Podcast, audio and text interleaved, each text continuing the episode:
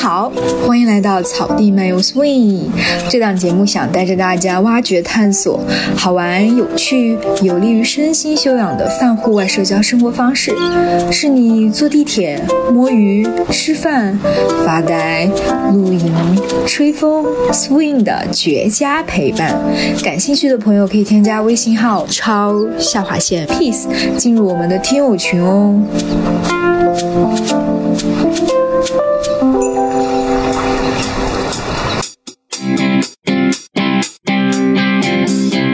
二零二三年吧，对于我来讲，其实就是一个挑战和机遇并存的一年。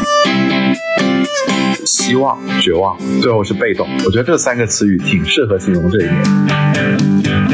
对于我来说呢，可能就是一个守得云开见月明一年。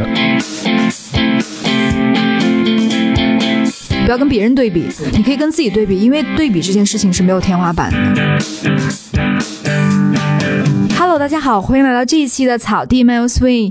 今天我是会听着三个不同行业主理人进行年度总结的小山。然后目前我们今天邀请了三个不同行业的主理人，呃，来跟我们一起聊这期节目。他们有是小而美的社会公司的主理人、广告公司的主理人以及咖啡馆的主理人。那先请他们给我们呃自我介绍一下吧。Hello，大家好，我是今天来到深圳，呃，参与这个播客录制，然后坐了两个小时大巴的优以。Hello，大家好，我是即将步入本命年的 SPA。啊、h e l l o 我是来自广州东山口的 Steam Circus 蒸汽咖啡的主理人 Jeff。首先欢迎各位做客《草地漫游》这个节目。现在第一个问题就是说，可能过去这一年，二零二三来讲，对你来说是一种经历了什么样的一年呢？就是你们会有一个什么样的感觉吗？我是优以，也很高兴来到这一期的这个播客。其实，二零二三年对于我来讲是挑战和机遇并存的一年。嗯、挑战是在于说，因为我正在做从零到一的一个公益性的 IP。那作为一个社会企业来讲，其实我们每一次都在去思考和探索这一条 这条可持续经营下去的路线是什么。所以，其实处处都是充满了挑战的。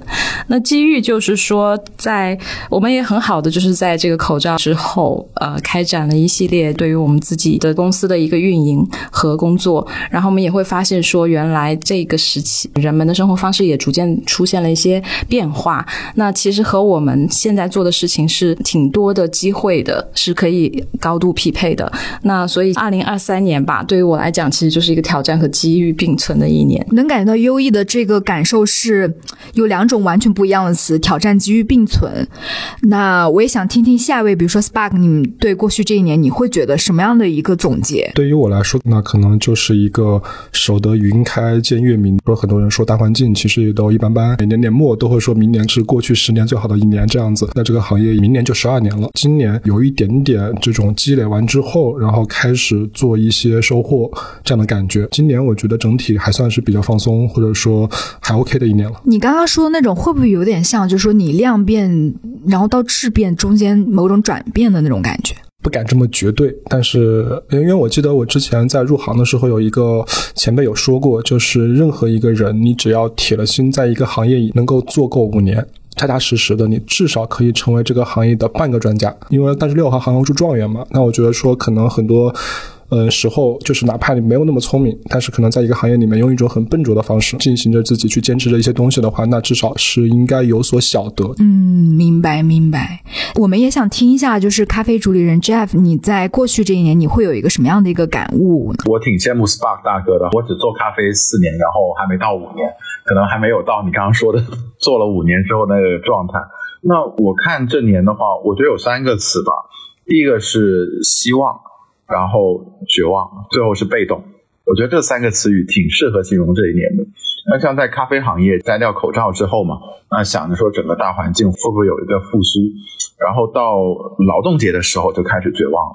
嗯，不行，呃，大家要复苏都跑到国外去了。那在下半年吧，应该是最后一个季度，就觉得或许可能要做一些改变，那就去被动的去做一些事情嘛。我觉得我一年大概是这个样子。诶，那其实我觉得 Jeff 这一年可能更多像很跌宕起伏的那种心情。对，因为呃，可能我我们是零售行业或者服务性行业吧，那呃，整个人群呃，我会觉得有两个分流点，一个是可能说，呃，消费相对来说会降级一点，但是高消费的或许还在继续，反而中间层的人越来越少了，那就变得像咖啡行业，要么你就去主打一个低价，要么你就主打一个高端，那中间这个模糊阶段的生存空间，我觉得有点难呢。或许像 SPA 大哥说的，五年之后会有一个量量到质的一个转变。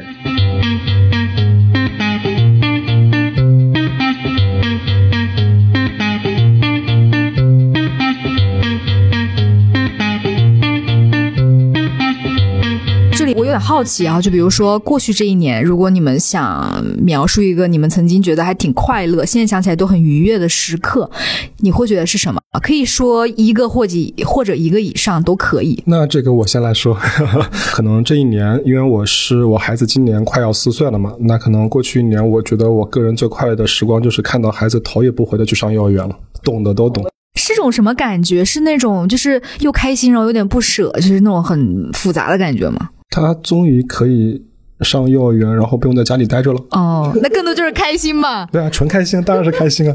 没有，我不是父母，我都懂这个感觉，应该是太好了。我的感觉跟你很类似，就是你不用再戴口罩了，你可以自由迁徙了。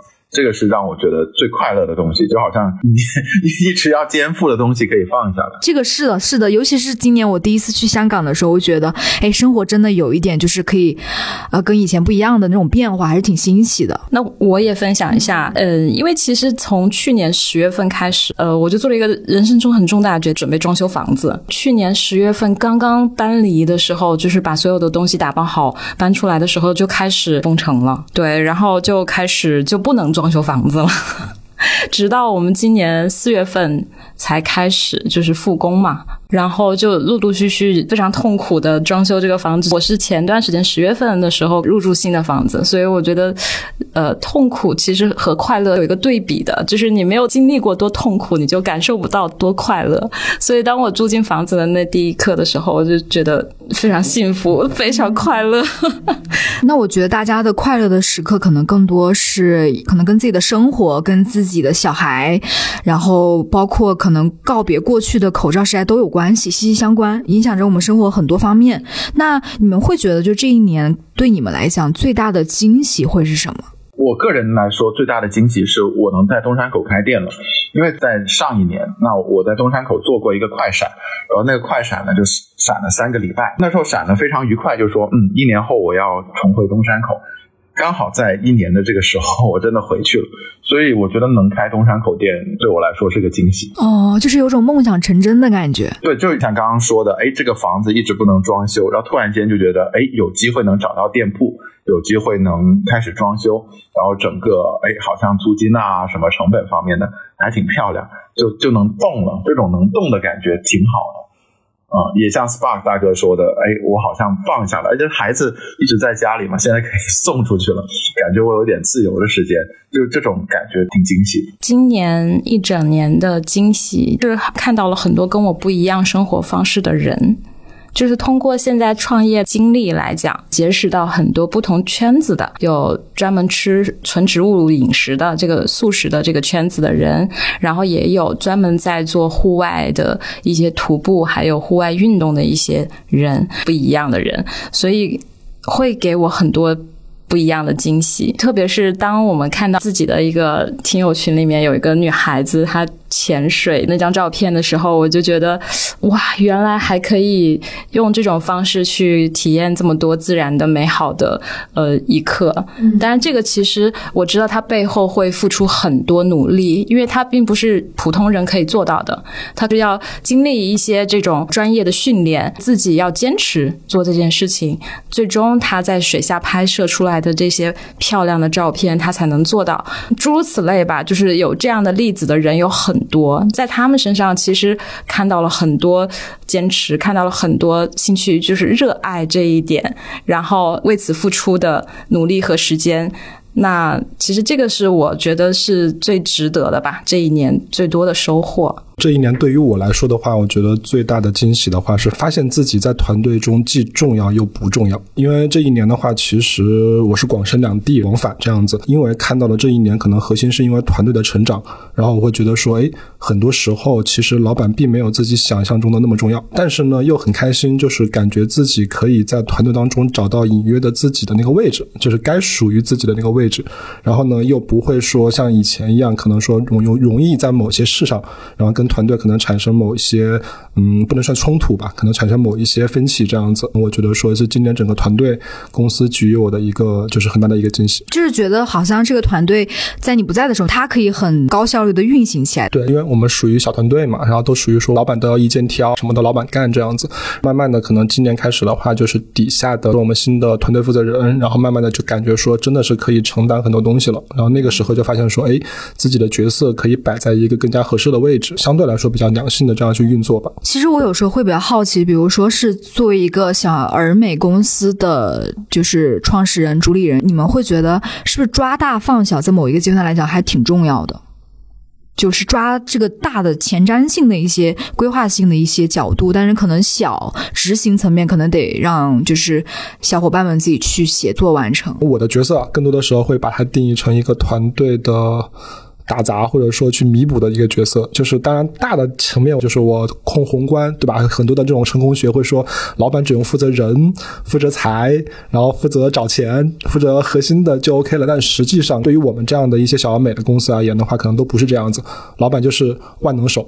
就是严格来说的话，是老板上上下下所有的角色基本上都需要懂，在需要的时候都可能会需要去补。小到可能说你的一个一个 PPT，然后你的一个方案，感觉老板是个万金油，有点这个意思。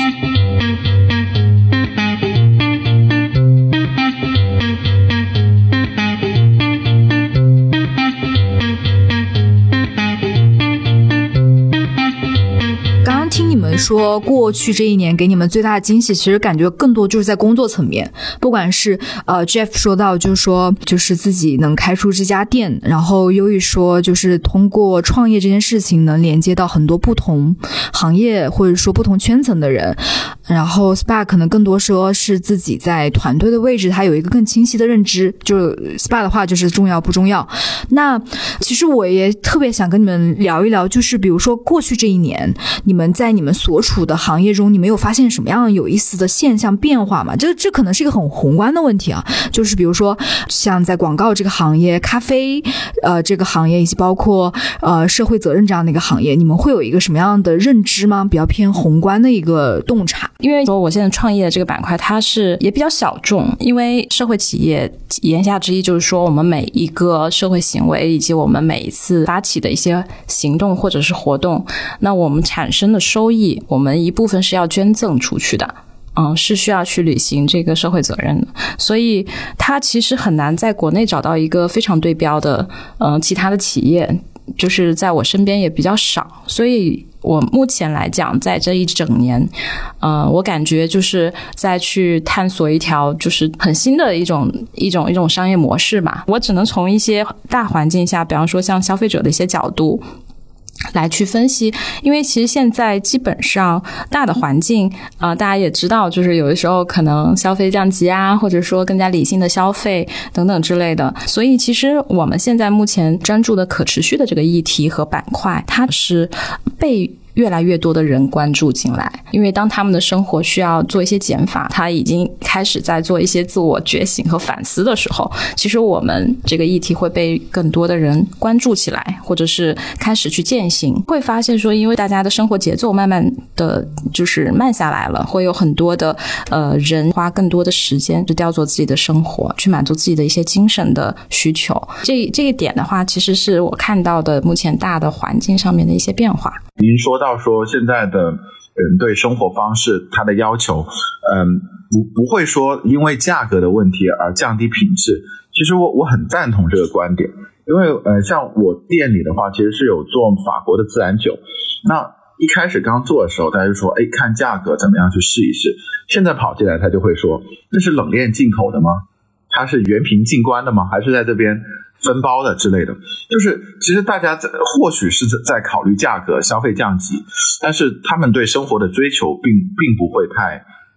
太太下降，反而是因为不断的积累而往上去提升。现在人是对咖啡认知越来越深刻了，而并不是说，哎，它只是一杯苦啊，或者是一个什么样的植物饮料。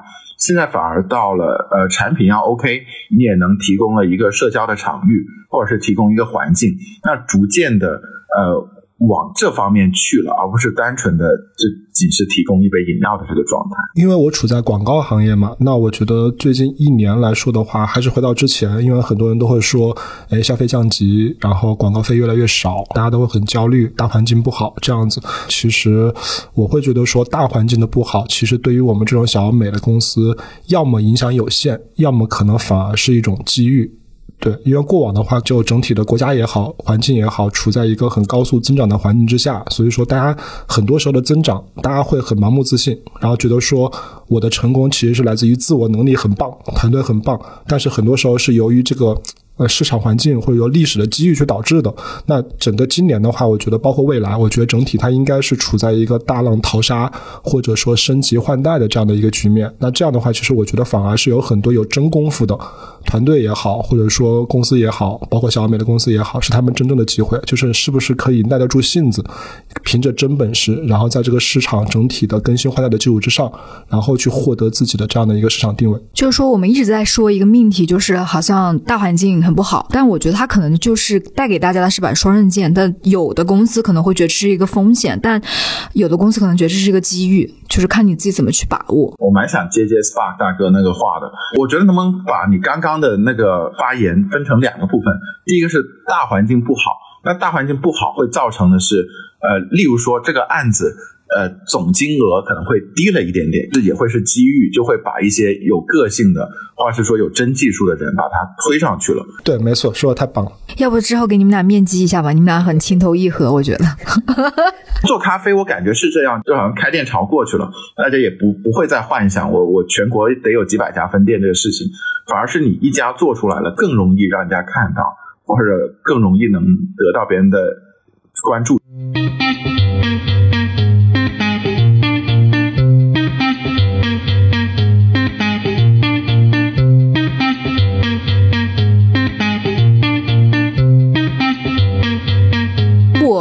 会比较好奇一个问题啊，就是怎么看待情怀跟商业变现这个事情中间是怎么平衡？你们会觉得这两件事情上会有一些相悖，还是说相辅相成？或者你们怎么看待这件事情？我可能比较俗，就我可能一句来概括一下我自己：商业变现就是我的情怀。哎，我又要接 SPA 大哥的话，我觉得希望想，呃，我我我想用情怀去包装商业。你这怎么说这个事情呢？呃，如果你没有情怀的话，你的品控会做的非常之差，你你会没有性格，你会没有底线。你先把馒头给揣裤兜里，然后你才能想里面夹什么肉啊。所以，嗯，我觉得应该是相辅相成的。对，我的情怀可能不是说要多宏大的这样的一个目标，而可能情怀我会转化成原则，就是基于一定的原则之下的商业变现。那我觉得可能这个是我对于整体双方去平衡的一个理解，就是不至于说为了变现而丢失掉很多自己的一些初衷，或者说自己的一些原则。核心大家就是为了在这个地方通过商业来实现。公司乃至于说所有团队和个人的一个价值，我觉得这个是是一个非常重要的点。这就是我想说的，但是我说的没有那么精辟。呃，我也分享一下情怀和商业，我觉得它是不冲突的。比方说像广告公司类型的，可能更多的它会是伴随着一个广告或者是一个一个策划或者是整个传播的这个节奏，然后它的频次相对是比较高频的。对，所以它现金流各方面来讲，它是也是比较比较理想的一种状态。当然，我是说是像 Spark 这种比较成功的呃小而美的创业然后公司可以达到的一个目标。对，但有一些可能呃它的阶段性或者是这个反馈，它会是呃会比较慢一些。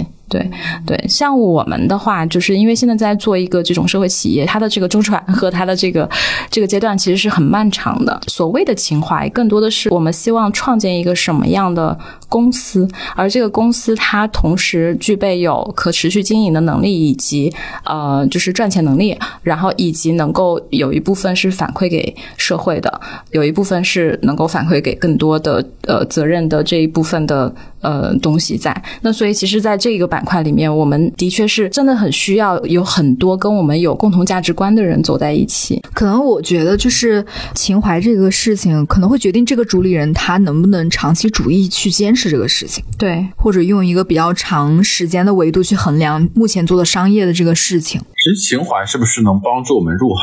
就好像就是说我特别喜欢音乐，那我平时的闲余时间都会花在音乐上。那我做音乐这个事情，可能我前期的沉淀或者积累，并没有那些突然间杀进来的人要多嘛。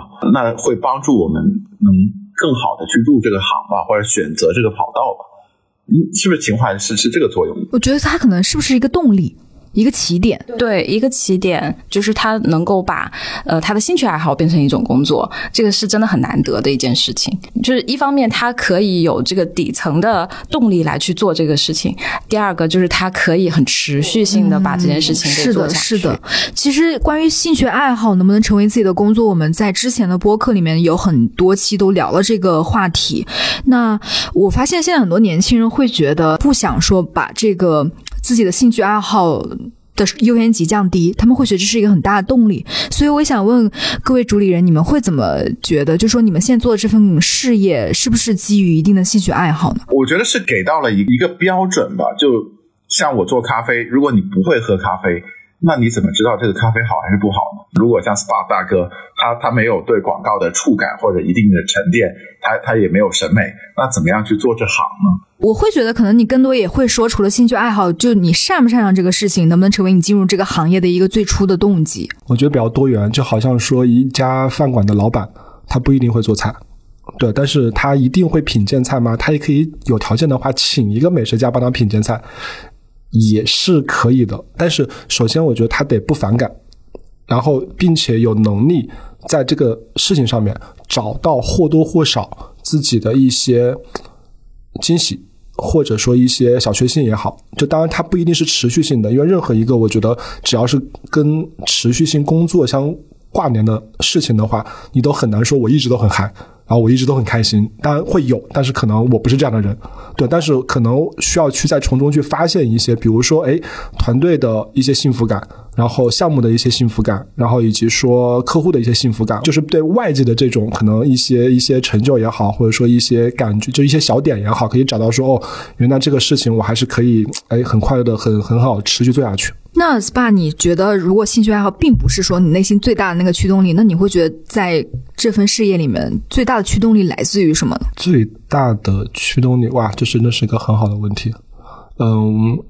一半一半吧，我觉得有一半的话是对自己的一个挑战，无论在哪一行吧，就是因为也做了那么久了，那也也想看看说凭自己的能力，哎，可以做到这样的一个地步，然后这是一块。第二个点的话，就是确实也做了这么长时间，然后底下也有这么好的团队，还有以及说这么好的合伙人这样子，然后也想说，就是大家在一块做一个事情，嗯，也不能说让很多人去去辜负吧。就大大概是这样的一种概念，因为确实我觉得很多老板就一定会有跟我同样一个点，就是每个月一睁眼，然后就发现说，哎，这个月我要发工资了。嗯，对，就是这经常我觉得老这是老板们很容易相互之间去开玩笑的一个话，哇，这个月一睁眼就是就是工资，一睁眼就是工资。就如果我想成为一个老板，那一定要有一个比较强大的自我驱动力去驱使你去做这件事情。一个成功的老板，但对于我来讲的话，可能更多的是自己有没有在做一个自己认为觉得比较。呃，有意义的事情。第二个的话，更多也是在去有没有做一些创新的事情，对于我来讲很重要。我觉得好的老板责任这个词是非常非常重要的，就是你一个老板需要对多少个层面有交代？你需要对家人有交代，你需要对员工有交代，你需要对合伙人有交代，然后再往上一点，你可能会需要对投资人有交代。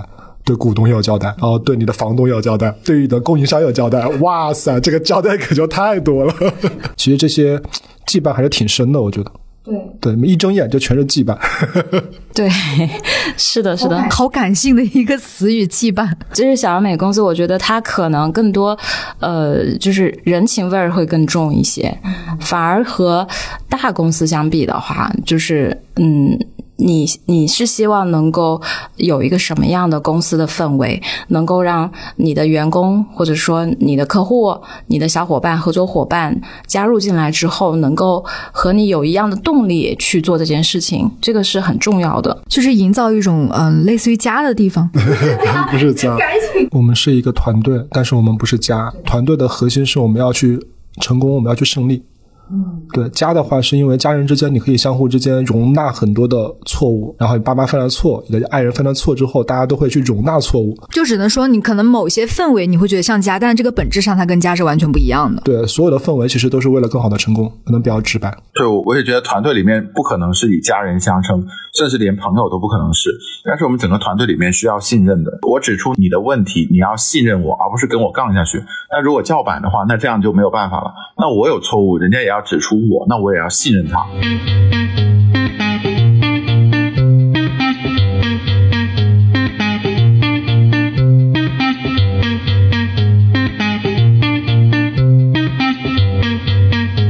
那我我们其实刚刚聊的很多内容啊，是比如说我们聊过去这一年的总结，然后聊情怀跟商业之间到底怎么平衡。但其实我们现在也可以再聊一聊，就是我们经常。过去这一年或过去这几年都谈的一个，呃，我觉得是话题或者说是主题，就是说你们会觉得工作跟生活之间它真的能平衡吗？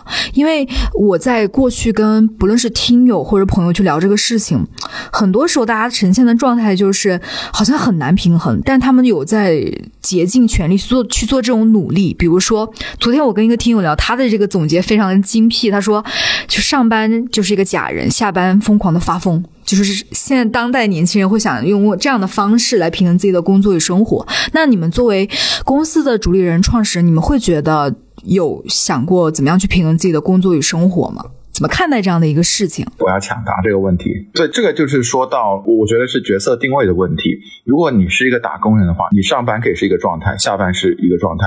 但是我觉得作为一个主理人或者你说管理者，你不可能达到这样的状态，因为。呃，你要帮他收拾战场，你要会帮他去做别的事情，而不是说你下班了就下班了。所以我觉得，就是个人生活能跟公司分开，那他一定是一个非常成功的。我永远不可能达得到。我要向各位学习。我就只认同说，工作就是我的生活。那那我分享一下，原来也是也是工作就是生活嘛。然后，但是现在从今年开始吧。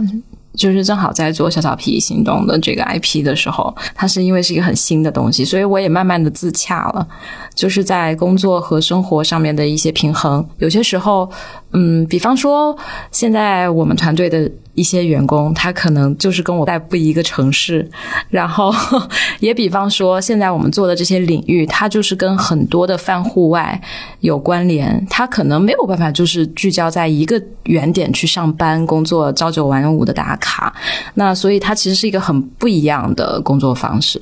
所以我现在逐渐也会开始慢慢习惯一种新的这种合作工作的这种方式。比方说，可能自己调整好自己的工作计划，然后跟 team 的成员去沟通一下这周要做的事情之后，就可以自由的安排自己的生活或者是工作。其实我现在习惯下来之后，觉得挺美妙的。对，就是现在是有一个呃，就是新的感触吧，给我这个呃。原原本的这种生活和工作有一个质的飞跃，但我觉得很多人会去讨论说工作与生活是不是能平衡，能问出这样的问题。我觉得大家已经天然的把工作摆在了一个贬义词，把生活摆在了一个褒义词，觉得工作是一个很 boring 的东西，然后生活才是应该是一个很 happy 的东西。但可能我为什么说工作就是生活，是因为对于我来说，工作生活就是一样的，工作中也会有不好的。也会有好的生活也一样，对吧？生活中也不尽然全都是好的，然后回家也会面对可能家人，然后家人也也不是都一定会给你百分百的正能量。我觉得，所以在基于这个角度的话，我会觉得说世界它是一个混沌的。对，只要我自己的心态能够摆正，说反正所有的事情，无论是工作还是生活还是其他，都有好有坏，核心点是你自己怎么去看它。你要觉得它是好的。那无论是工作还是生活都是好的。你要觉得它是不好的，管你工作还是生活，它可以给你挑出一一堆毛病。老板的核心不是平衡工作跟生活，是平衡自己。如果你这个环境你改变不了，比如说，比如说你改变不了你工作的环境，你生活的环境，那你就改变你自己的心态，可能是一个更可持续的一个方法。那其实我们这样的这个工作与生活到底能不能平衡这个话题，其实我们可以转换为另外一个问题，就比如说，如果你们在自己的这个事业里面，你偶尔或者说你肯定会遇到一些压力比较大的时候，有没有什么可以解压的方法？我们可以转换为这种实际的问题。你会有一些解压 tips 吗？就你们会有这样的一个？因为我知道创业或者说自己有个公司，还是一个有时候还会相对来讲压力比较大的那些状态嘛。我就可能会比较偏运动，然后可能去打 BC，然后去去学习舞蹈这样子。打 BC 是什么？就那个燃脂拳击哦，对莱美的一个课程，然后或者去我最近最近正在学街舞，对，就是这种可能一些有氧，然后一些汗水的释放，就会可以让我很瞬间，可能就觉得很舒服。因为我我老婆每次说，看你运动完回去回回来之后的神采都不一样了，这个的确是的，会让你脱离掉一些事情，纯粹的开心。可能是一种我的储能的方式吧。你们会有什么样的 tips 或者秘诀吗？相当于是你自己的某些爱好能帮助你在某些时刻释放压力，或者说减轻压力。看电影，跳脱出现在的这种生活轨迹跟这个放荡的社会。我想起来，我之前有个朋友，就是他是经常看那个恐怖电影，他说特别能解压。我觉得他心里这贼强大。那像我们店，我会在星期四晚上做一个免费的电影放映，然后希望能更多人能聚在这里，然后能放松一下，而且是在星期四晚上。大概是什么类型的呢？你会有特定的那种题材吗？其实因为我我研究的博士论文是中国独立电影的历史文化与书写，所以我会比较 care 那些比较难看到的呃影像，我会找嗯例如说发行公司或者导演去要这些东西让大家看。那当然也会看一些轻松一点的东西啊，就就反正什么类型的都会放吧。然后像这周四十二月二十八号正好是电影诞生的日子，所以我就会搞个音乐会，然后大家一起来吃个蛋糕。哇，很不错呀，我感觉到这氛围还挺好的。一看就是伊人。现在可不可以预定啊？呃，欢迎 欢迎欢迎星期四来玩。我觉得这个问题有点像是你喜欢做什么爱好，然后让你得到放松。就我也喜欢骑单车呀，我也觉得骑车很快乐。那我我我也喜欢对看电影，我也觉得跳脱出了我现在的生活轨迹，我也很快乐。搞不好你沉浸式做一件事情都能让你跳脱。像大哥喜欢哎那个运动哇，尤其是打拳，我也玩玩 boxing，然后我觉得哎很很舒压是吧？就反正跳脱出来就行了，管他干什么。我觉得主要是终归到底，只要你的生活不要只被一样东西占据着，是的，是就就好了。但是还是刚刚那个观点，它所有东西都不是对立面。对，工作就是生活的一部分而已，我觉得很好。你在做这个线下的活动，你必须得提前一个月，甚至可能一个多月来去做筹划。但是那个时候你是不知道活动当天的天气是怎么样的，对。然后临近活动的时候，你会发现，哎，户外的天气它又下雨啊、雷暴啊，然后公园又可能即将面临着就是闭园呐、然后你的宣发、你的所有的物料、所有的投入，你是前置的嘛？你都会投入进去嘛？所以那段时间是我挺焦虑的。那怎么解决呢？就是就是我开始串珠了，我也不知道为什么，我今年 开始喜欢串珠，就是买一些很漂亮的这种珠子，在家里把它串起来，然后可以去 DIY。嗯，反正这可能真的就是一个 I 人的自我消化或者是解压的一种方式吧。说到这里，我我可以推荐大家看一本书，然后那本书叫《沉思录》。对，然后通篇书我看了可能很多遍吧，我只记住一个观点，就是人在世上你能够决定的唯一一样事情就是你的情绪，其他大多数事情，甚至于全部的事情都是你没有办法去决定的。就是遇到问题的时候，我就会问自己一句：你能决定什么？好像什么都不能决定。好，那我接受，只能去决定自己的心情或者情绪。就其实我听到这里，我觉得就说老板也不是完全就是万能的，就是你们也需要一个自己，嗯、调节方式来平衡掉生活里面或者工作里面的一些压力或焦虑的时刻，然后让这个工作生活更有机的结合在一起。因为老板的核心是，无论怎么压力、焦虑，最终老板还是需要去解决问题的。所以说，很多老板就把就没有压力跟焦虑了。但是我会觉得还是需要一点点时刻，你们自己去放松一下，不然我会觉得人就是一个越来越紧的弦，就一直绷在那里。就是呃，我们的那个听友群有一些听友朋友，他们其实对于这期节目还挺感兴趣的，然后很多人问了一些问题，然后我挑选其中两个比较有意思的，就首先你们怎么看待现在的年轻打工人喜欢摸鱼这件事情？就作为老板，你们怎么看待？我会觉得好的员工都会摸鱼吧。哎，是好的员工还是好多员工啊？好的员工，就即使好多员工，我觉得也是好的员工。其实我觉得这就好像我们。呃，以前我不知道大家有没有一些段子哈，就是可能在高考的时候，然后总会有一些那个学霸。其实学霸真正的时候，他不会全身心的，然后都是在百分百，然后在学习。他们很多时候就是偷溜着，然后就就干一些其他的事情。我觉得这种其实就是一种，不一定是劳逸结合吧，但是就是一种我觉得很很真实的一种状态。那可能对于我来说的话，可能因为我自己也是从打工人过来的，就摸鱼是职场的常态必备态。然后是必不可少的，然后摸鱼可以提升有效提升你的工作效率，就是如果摸了好的话，我觉得这个是相得益彰的一件事情。嗯，我想问问 Jeff，你看到你的同事如果在摸鱼，你会怎么看？哎，我觉得这个是我自己的责任，就证明我咖啡馆没有络络绎不绝的人过来嘛。所以其实像像像我我我们这种服务性行业，就是其实很很很简单的。嗯，如果你摸鱼，就肯定是没有人；如果很多人，你不可能可以摸鱼嘛。所以，嗯，在在做咖啡的来说，没有什么太大关系。那我们是打工人的时候，你你不会放松，你怎么可以紧张起来呢？你不可能十个小时都很紧绷吧，你总会有些摸鱼吧。所以，好的员工一定会摸鱼，我觉得没差，反而是自己的一个动力吧。希望他们没时间摸鱼。就你们觉得摸鱼是一个合理的放松的一个机会？被迫合理。对，就被迫合理。我我是觉得，就是因为现在还好，因为现在我我我这边的成员基本上我看不到他们，真的是靠信任，我觉得完全靠信任。对，就反正现在看不到，所以我就呃也不会觉得怎么样。但是如果在我眼皮子底下摸鱼，那我肯定是会记小本本的。对，就是你最好不要让我看到。嗯，就是这这这点是这样子，然后以及就是你可以自己摸鱼，然后我也不会去严管你，就是说你一定这个时间段不能去干其他的啊什么的，也抓不到的，所以。所以就是不要让我看到。那我补充一下，就是可能为什么对摸鱼可能有一定的宽容度？我觉得核心终归到底就是你能不能有一个好的结果。就如果说你对于结果这一块是可以很好的去提供的话，那我觉得说应该来说，现代的老板都不会太过于去苛责这些东西。那我觉得可能真的像网络上有些段子，那种没能力的老板或者快倒闭的公司才会去严苛的去规则说啊，你你你一定不能摸鱼。但凡你结果是好的，就好像也是段。子就是网上的销冠，在公司里面可以横着走，你管我摸鱼不摸鱼，对不对？对，如果那种被老板发现摸鱼的人，那他真的非常不是很高明。对，那那可能真的就是在智商、情商上面都会有有些打折扣。这样，就是一一般比较高高段位的摸鱼是老板看不到的，高段位的摸鱼是邀请老板跟自己一起摸鱼吧。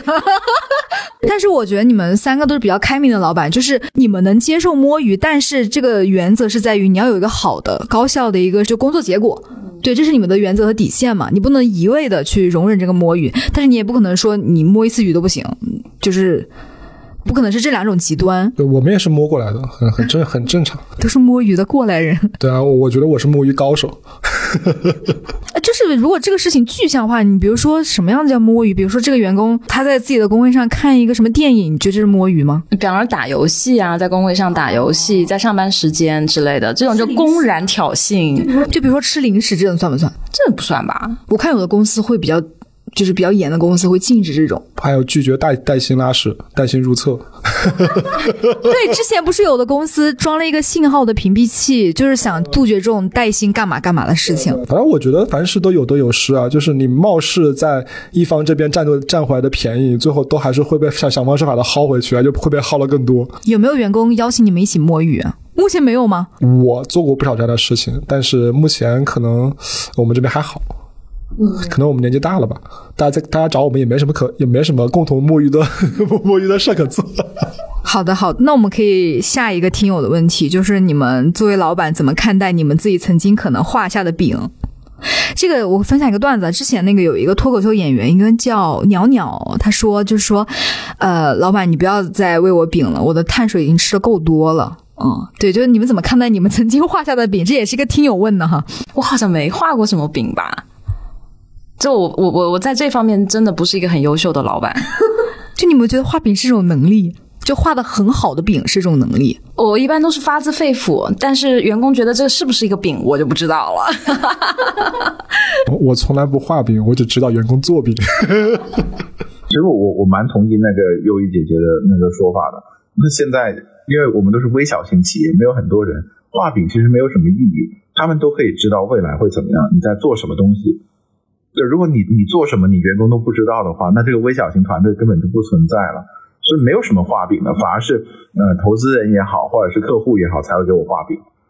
对，然后我每次都会跟员工说：“我靠，我我不可能吃别人的饼的。” 反而是我在这里说这个事情。对我反而觉得，可能现在我自己感觉到的年轻人，他们其实第一可能确实不接受画饼，但第二，我觉得很重要的一个点是，我觉得跟以前会不同，跟我们这代不同，就是他们每个人心里都有自己的一个饼。我们要做的无非是看看他那个饼跟我们这个饼，它是不是同一类型的饼，或者想方设法把它变成同一类型的饼，然后这样大家的哎，就就就就就在一块了。就是他改一句歌词，把你的饼我的饼串一串。就我发现有些员工可能会不会受短视频所影响，就好像有很多职场短视频。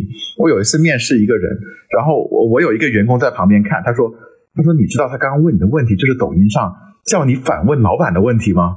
就你觉得我可以为你公司做点什么，或者你为什么会要我？哇，面试竟然变成我要回答问题，我要被迫想个饼喂给他吃，然后他才觉得我才是合格的。所以我觉得这个东西挺有趣的，这短短视频毒害一代又一代年轻人。就其实他是在考验你是吧？那个面试的人，对他要我现场想一个饼，因为就现在那种职场视频太多了。就是老板他能不能即兴画一个很好的饼，也是个能力。还是不要画饼，对你自己做的东西，你员工都看得到。就好像我说，我想明年在北京开店，那我做的所有事情都跟这个目标是一致的，那员工必须得看到。如果不是他，怎么会跟你一起冲呢？是吧？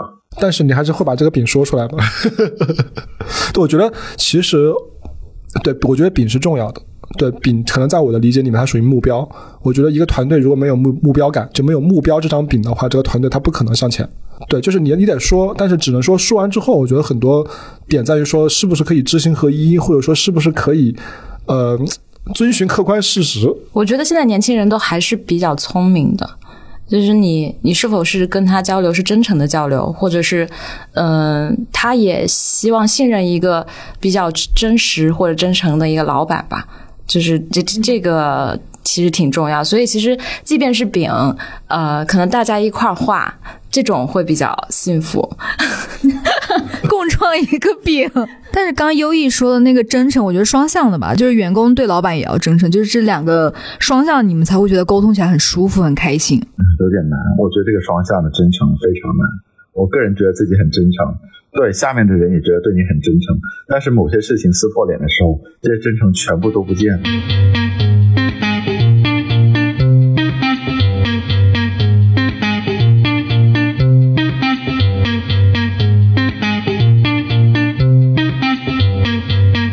接下来的问题，我就想更多引入像老板跟打工人啊、员工之间的一些视角的差异。就比如说，首先你们觉得就是在公司里面，你们会觉得自己是什么样风格的老板？从自己的感觉，或者说别人对你们的评价等等。就是原来可能大家会觉得我是一个事无巨细的、比较严苛的老板。但现在就是在这这次创业当中，可能会比较和善友好的老板，会应该会有一些变化吧。就我是属于那种，呃，有事你上，然后有锅我背。但是也因此，就是很多项目上其实也会犯下一些错误，就是有些锅可能不是那么好背，然后强行的就背了。对，但是本质上我是想未来可以发展成一个可能偏教练型的这样的一个老板。Jeff 也可以说一下，就是你觉得你自己是一个什么样风格的老板？我就觉得我是个很卑微的人了，就像 Spark 这样，有有锅我来背，然后要做你去做，然后他不乐意了还要哄他呀，然后对其他东西对外的也得我去搞啊。那大家都不想搞，就我去吧。就感觉好像脏活累活都是老板干的感觉。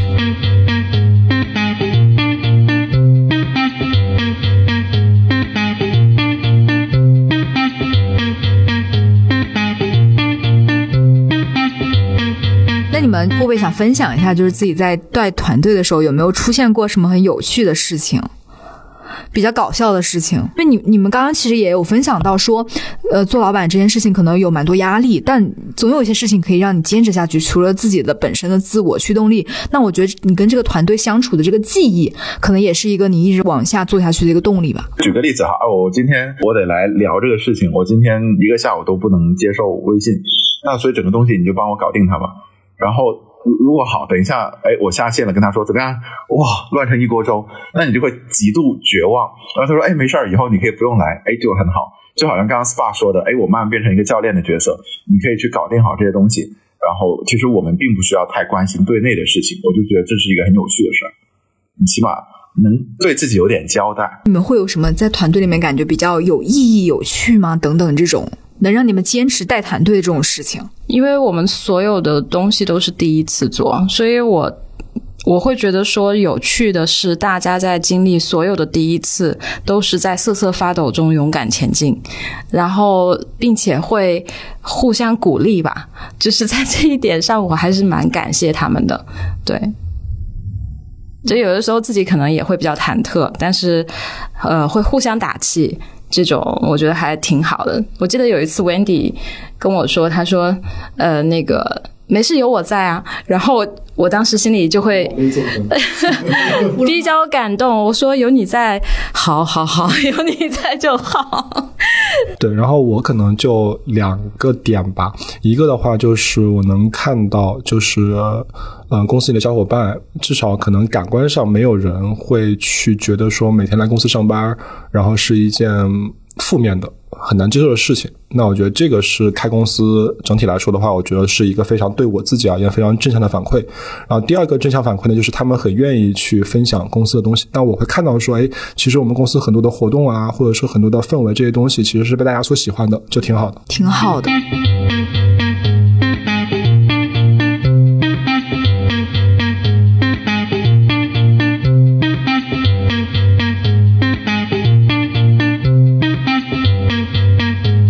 其实今天聊了挺多，就是关于过去这一年大家的一些想法，以及包括呃你们呃怎么样看待现在的年轻打工人的一种心态，呃以及作为一个老板的视角。最后也想去听听大家，呃你们会想在二零二三年的年底去展望一下自己对二零二四年新的一年的一个期待呀、期许、盼望吗？我觉得工作生活都可以说一下，都可以畅聊一下。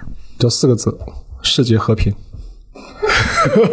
真的是格局很大的一个人呢。二零二四年会希望用心做好每一件小事情，因为反正过往也是这样。我会觉得只要自己努力用心做好每一件小事情，好事就会发生。嗯嗯，是的，结果就不会太坏。我只希望我的店不要倒闭。Jeff 的观点总是很务实。对，就好比说我们服务业其实是很多大环境之下，就是受影响会特别深的。就是我相信每个人其实也一样了，就真的说到底，我觉得可能就真的是世界和平。再小一点的话，身体健康，就没有什么比这个更实在的了。对，因为可能我们作为可能最下面的服务业，我们除了去相信，也不是说任何红色的话哈，我们除了相信国家、相信国运之外，我们没有办法去做更多更悲观的事情了。因为你哪怕再悲观，这个事情也没法好更多。与其这样的话，不如乐观一点点，去相信你所在的地方，相信你的团队，因为。你你你决定不了任何事情，说白了。我觉得 SPA 这段对话就是特别鼓励现在很多听到这些节目的人，因为我其实是比如说我现在在深圳嘛，我觉得我身边蛮多人都已经遭遇到了裁员这件事情，大家还是蛮悲观的，在有的时候，所以有的时候我觉得你改变不了这个环境，影响不了这个环境，你就调整自己的心态。也许你看到的视角就不一样，你看到这个世界的滤镜就变得不一样了。或者我有个建议哈，如果大家觉得说自己特别不如意的话，可能再去找个时间去真实的中国的山区去看一下。这不是说我们在找一些落差感，而是说看看一些留守儿童。然后看看真实的山区，他们是怎样一个环境，而不要忘却说，因为在大城市，我们很容易就是可能从二线城市、三线城市来到大城市之后，我们所比较的，很多时候产生落差的，都是跟我们身边的人、跟大厂的这样的人去比较，可能年薪至少三十万、四十万、百万的人去比较，当然很容易有落差，因为这个比较是没有终止的。但是很多时候我们回过头来看，因为我觉得人只要跟自己比较好了，就是你是不是比你之前的期许更高一些。如果是的话，那我觉得你就已经很完美了，也就已经非常非常棒了。为什么一定要跟无止境的去比呢？因为这个比是没有尽头的。因为我就一直觉得说，我已经比我之前，比我爸妈那一代已经好很多了，对不对？然后我的孩子诶出生在深圳，然后这么好的环境，这么好的条件，已经很棒了。我觉得，因为我们会平时会做公益嘛，然后我们非常真实的会知道说真实的公益，比如说贵州云贵地区，还有说成都那边的山区那些孩子的状况是怎么样的。我觉得大家去那边看一下，就是说，如果说真的完全不能比的，别忘了中国还有那么多广泛的，就是这样的真实的我们的一些，不管是我们的农村那里面的这些留守儿童也好，或者说那些老人也好，包括说一些务工人也好，他们其实才是绝大多数。但其实我们已经很多人已经比绝大多数其实已经好不少了。嗯，这个的确是的，已经很棒了，我觉得。这个像是跳出现在就是你生活给你的局限性，来看看更大的世界。你反过来再看你的生活，其实它没有想的那么糟。对啊，想想袈裟，对不对？想想，其实我们已经处在一个非常和平、非常稳定的这样一个状况了。我们无非是在跟自己的欲望做搏斗，对吧？我们想要更好，想要更棒，想要让自己的后代更好。我觉得这个无可厚非，对，人类是这样的。但是你回过头来说，就让自己自洽一点，就是可以去找补一下。对我们其实都。挺好的，所以你刚刚说世界和平还是挺重要的，非常重要。世界不和平了，我们还要啥呢？世界不和平，我们才真的就变成说一只蚂蚁了。是的，是的。我之前看那本书叫《金钱心理学》，它里面反复提到一个观点，就是人不要去对比，不要跟别人对比，你可以跟自己对比，因为对比这件事情是没有天花板的。那你自己想要真正的快乐，就跟你过去自己对比，因为你如果发现你自己在不断进步，那也许这就是一个很值得你开心的事情。我觉得这还挺对的。Jeff 有什么想说的吗？我觉得，嗯，有很多东西我没有办法靠自己能力去解决，所以我只能说做好自己。那那先满足自己的东西，跟自己的欲望先去搏斗。